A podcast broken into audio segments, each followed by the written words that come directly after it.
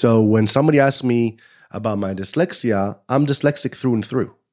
I wake up dyslexic, I eat dyslexic, I dance dyslexic, I do everything dyslexic because it's my the way my mind works. From the Understood Podcast Network, this is How'd You Get That Job? A podcast that explores the unique and often unexpected career paths of people with learning and thinking differences. My name is Eleni Matheo, and I'm a user researcher here at Understood. That means I spend a lot of time thinking about how we find jobs we love that reflect how we learn and who we are. I'll be your host. My next guest, Gil Gershoni, identifies as dyslexic, an artist, an entrepreneur, a father, a husband, and a pretty good table tennis player. Being dyslexic is in everything he does because it's how his mind works. He sleeps, eats, and breathes dyslexic. Gil is the founder and creative director of the branding firm Gershoni Creative. He's also the founder of Dyslexic Design Thinking, a methodology he uses to work with clients to see things from new perspectives.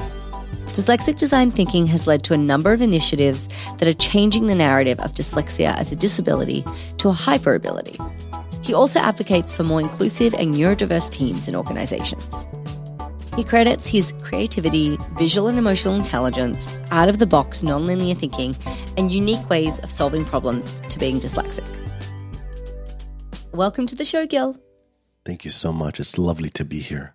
So, you're the founder and creative director of a successful branding firm, Gershoni Creative. You also have a podcast called Dyslexic Design Thinking, where you talk about a lot of the topics that I think we'll cover today. Talk to me about how you think your dyslexia contributed to your success. Well, maybe a good place to start is to sort of reframe what I see dyslexia is versus what uh, the dictionary or the common sort of misunderstood yeah. meaning of it is. Most folks that you ask, oh, you have dyslexia, oh, you do the letter, you flip them, you have a hard time reading. And that's true. Um, first thing to know is that dyslexics come in all different uh, form. Dyslexia is a big umbrella for different types of minds and different types of ways of processing the world around them. The symptoms of not being able to read easily or write easily really has to do with the idea that I negotiate everything.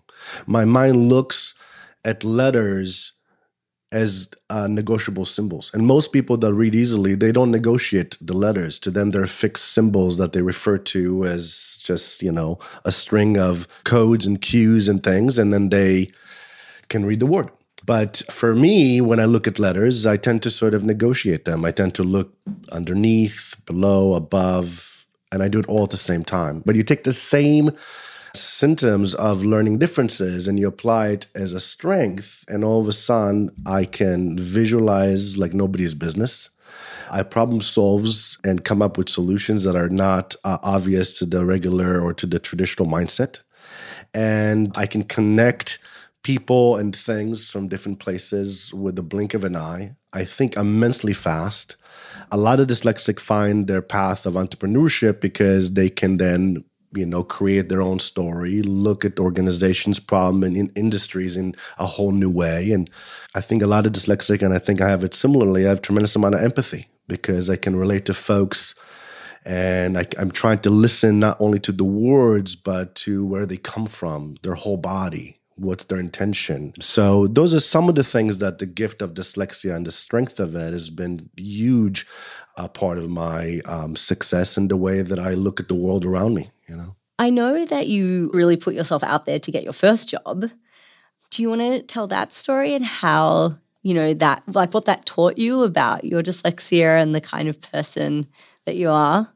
I always you know when i first had a paper route i figured that they, because I was very young and they only give me X amount of routes, um, that I can't really. There's not a lot of room for grow growing that that that that route. So I said, okay, what if I get my cousins and my brother to extend the route, and then they'll work underneath, you know, under me, and and we were able to sort of grow our paper route to, to, to, a much larger neighborhood. We did it for all sorts of different things. I went to all the summer camps in my in my uh, community, and I must have been nine years old and says, you know, I want to perform for the kids. And the camp director says, you are one of the kids. What are you going to perform? I says, no, no, no. And I had a little dove, a little, you know, in my my bag, and I showed him I had a pigeon. And I did a little bit of a trick, and he was like, "Okay." So he said, yeah, "Let's let's try one shot." And I was like, "No, either I do the whole summer camp for all the all the sessions, or I don't do it at all." And he was like, and this I'm sure I, I, I'm sure I don't know this person today, but I'm sure that he was just like, "You got to be kidding me, man! This is a nine year old with a pigeon on a bike, trying to close, you know, the whole summer season." And he gave me the shows, you know, and I got my brother and my uh, niece to participate, and we would do a 35 to 45 minutes performances twice a day at the summer camp and we earn some decent money for it. So I always kind of like to think about those things, you know, and, and take the leap. When it came to to to doing some branding work, I remember I was at university and I was at uh, a administrative office and the phone rang and the person, you know, says, "Oh." And she put the person that rang on the phone on hold and said they're looking for somebody to design um, the Miami Grand Prix auto race. Do we know anyone? And I says, I was just there. And I was like, oh, I, I, that's what I do. Can I pick up the phone? And he's like, sure. So I got up the phone and I talked to the guy and I was like, absolutely, what it is you guys are looking for. He says, well, we're going to need some merchandising. We need to some brand the city of Miami with Toyota and the branding and um, all these things. And I says, absolutely. Um, let's meet and put this together. I must have worked for that gentleman for about uh, five or six years, and and through the process, I include you know I brought one of my dear friend that was an illustrator to join, another friend that was a writer, and I just created this sort of small little team, and we're just we're taking these projects on, and we would always go and meet with this guy and or or the team at the time, figure out what they needed, and then sort of faked it until we made made it, and uh, we made it very quickly because we had to figure out how to deliver these things. And yeah, I think that's that's something that I've heard from a lot of dyslexics that we sort of marched our own drumbeat. We found our own paths, you know. And uh, if I if I went to a proper interview and had to write something and do it, I probably would never get the job. But the fact that it just sort of I was open to it, I was at the right place at the right time, and I just kind of took the leap you know kind of change change the outcome and it happens every time. I mean every everything we do is it sort of starts somewhere around that place. Yeah i uh, i love that phrase take the leap. You know you you have mentioned entrepreneurship a couple times and obviously you're an entrepreneur yourself. And i noticed that you had also written an article about you know, what makes dyslexics such good, successful entrepreneurs. I would love for you to talk about like how that's relevant to your career and your success and if you can apply some of those, you know, principles to yourself.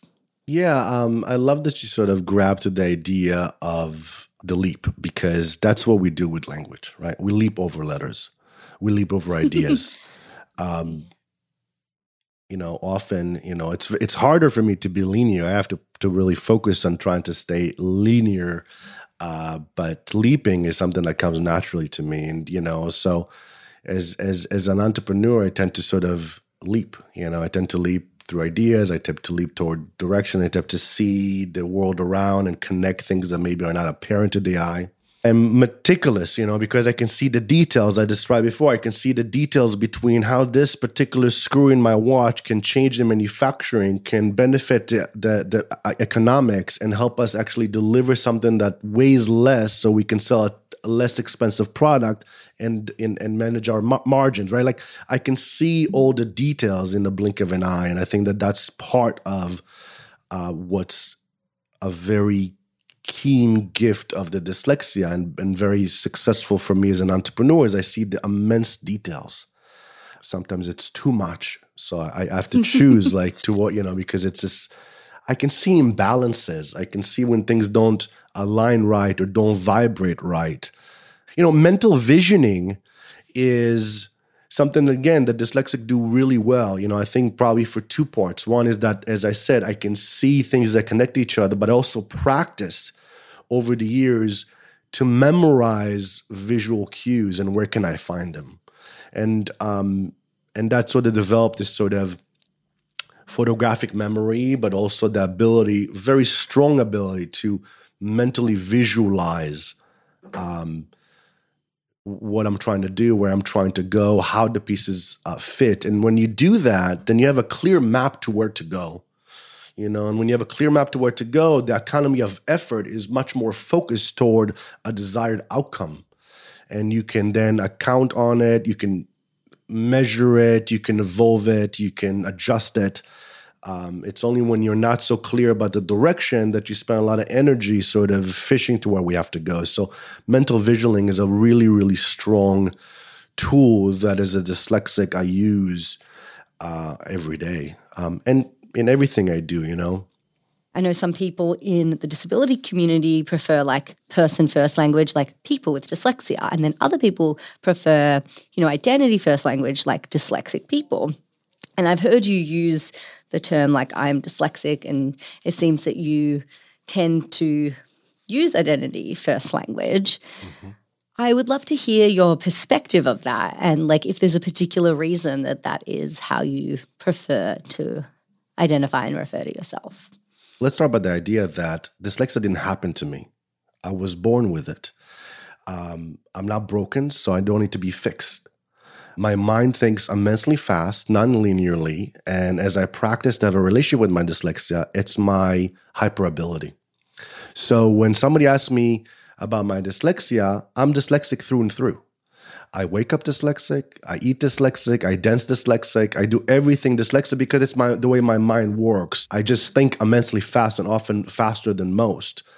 I practice having a relationship with it like everybody with an amazing mind practicing their gift, their skill, their talent. Most people think it's my learning differences, but that's the least of it.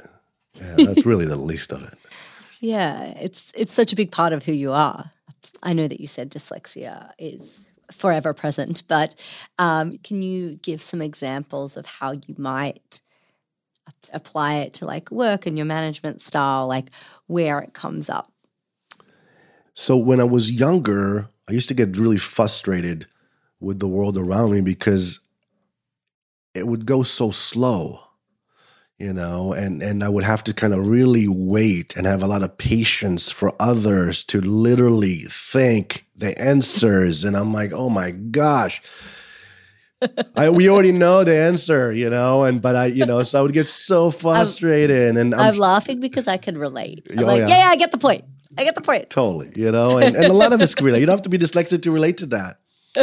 but what I learned over the years is that it was very important for me to rely on other ways of thinking, to bring my team and, and work closely with my partners and clients to work together.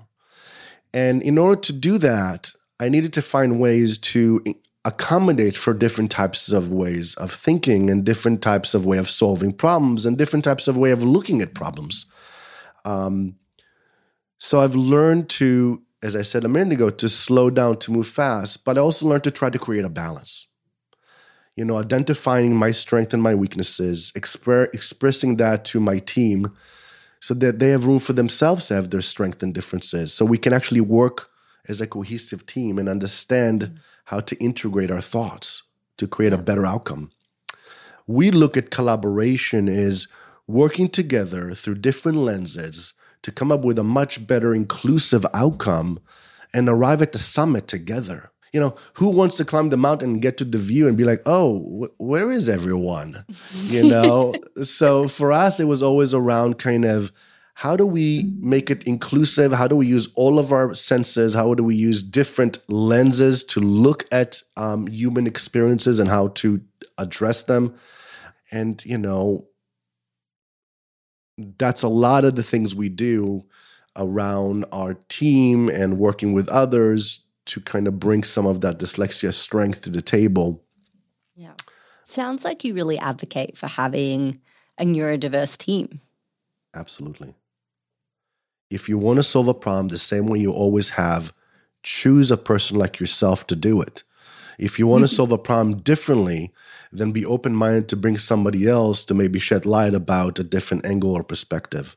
It doesn't mean that it's either or, it means that it's both. You share your strengths and challenges with your team, and it sounds like you kind of model that openness. Is that something that you generally advocate for in the workplace for people to be open about, you know, differences and kind of disclose any challenges that they might be having? I lead by example. So what tends to happen is that they see that I, you know, I talk about it. I take daily risks. I reward failing forward. I embrace experimentation. I really reward and, and, and support and believe in coachability. And when you, you know, when you experience that, then you develop your own road and pursuit to your own identity as, as, as it is to you and, and with the experience that you come to, to the moment with that. So, uh, everybody is different, you know, and every environment is different. Sometimes it's about seeing it in others and making the environment inclusive for them so they can just relax, regardless of their differences. Everybody's where they're at, and we absolutely respect that, you know. I think a lot of these concepts that you've talked about kind of fit into this like idea of dyslexic design thinking, which I know is a concept that you came up with. So, I would love for you to talk about how that came about and like what your vision is for organizations in terms of how they can incorporate dyslexic design thinking into you know their teams so dyslexic design thinking came about um, a while back when i gave a talk at south by southwest with a good colleague of mine and a partner and uh, at the time strategist april durrett. And we looked at the way we work you know, she was a strategist, a researcher, uh, uh, um, so creative, and I was not, and I was nonlinear, and she was, and so we always found ways to collaborate in ways that were different than our colleagues at other agencies, and so we really kind of start to look at what it is that we're doing that's different, and we kind of start to realize it's the way that we dance together that makes our outcomes stronger. It comes from the idea that dyslexia thinking it's really around the visualization, imagination. It's around problem solving, connecting to others. As we just talked about, building team, finding the outside of the box solutions. And when you look at design thinking, it's really using the methodologies of designing and making, right? So it's around finding inspiration in the world and looking to human behavior. It's using the empathy, understanding others. So when we combine all those types of methodologies, we realized that we're really something as something unique. That when we include the neurodivergent mindset, the dyslexia gift, the dyslexia thinking with the design philosophy of what we were doing at the agency, it came out, um, you know, just just to be something that was really successful for us. You know, dyslexia thrives in the nonlinear, and instead of trying to tone that down, we found places where that really helps that process to uh, to find and discover. And that really applies to everything we do at the agency from um, working with our own clients, with a team, but also with our culture. You know, because we really look at every part of stepping stone and those process with that lens, and we bring a lot more to it because of our inclusiveness and our diverse thinking of how to address the problem and address human needs. You know. When you started out in Brandy, did you think you would end up doing such like so much work in the dyslexic space?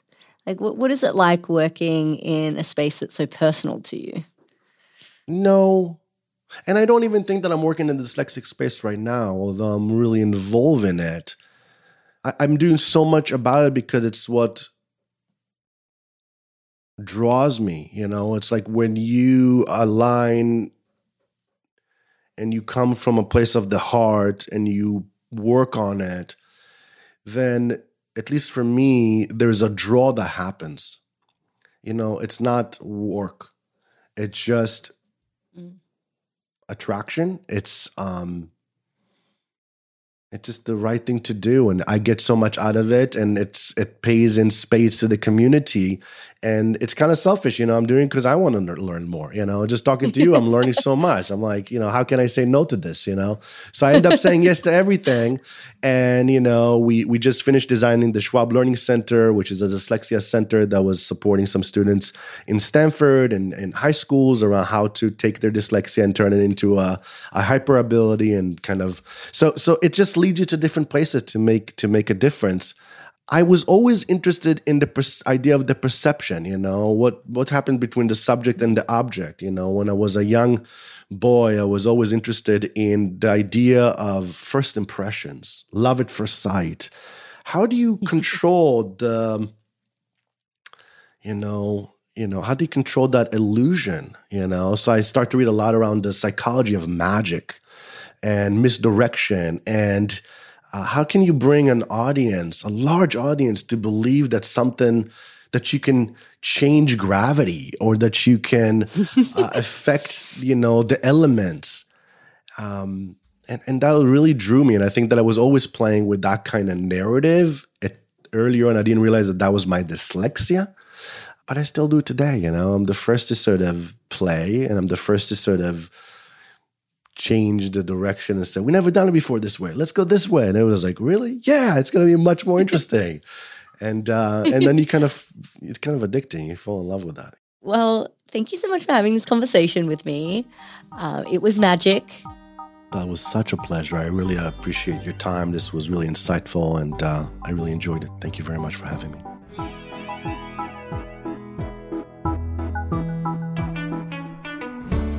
You've been listening to How'd You Get That Job from the Understood Podcast Network.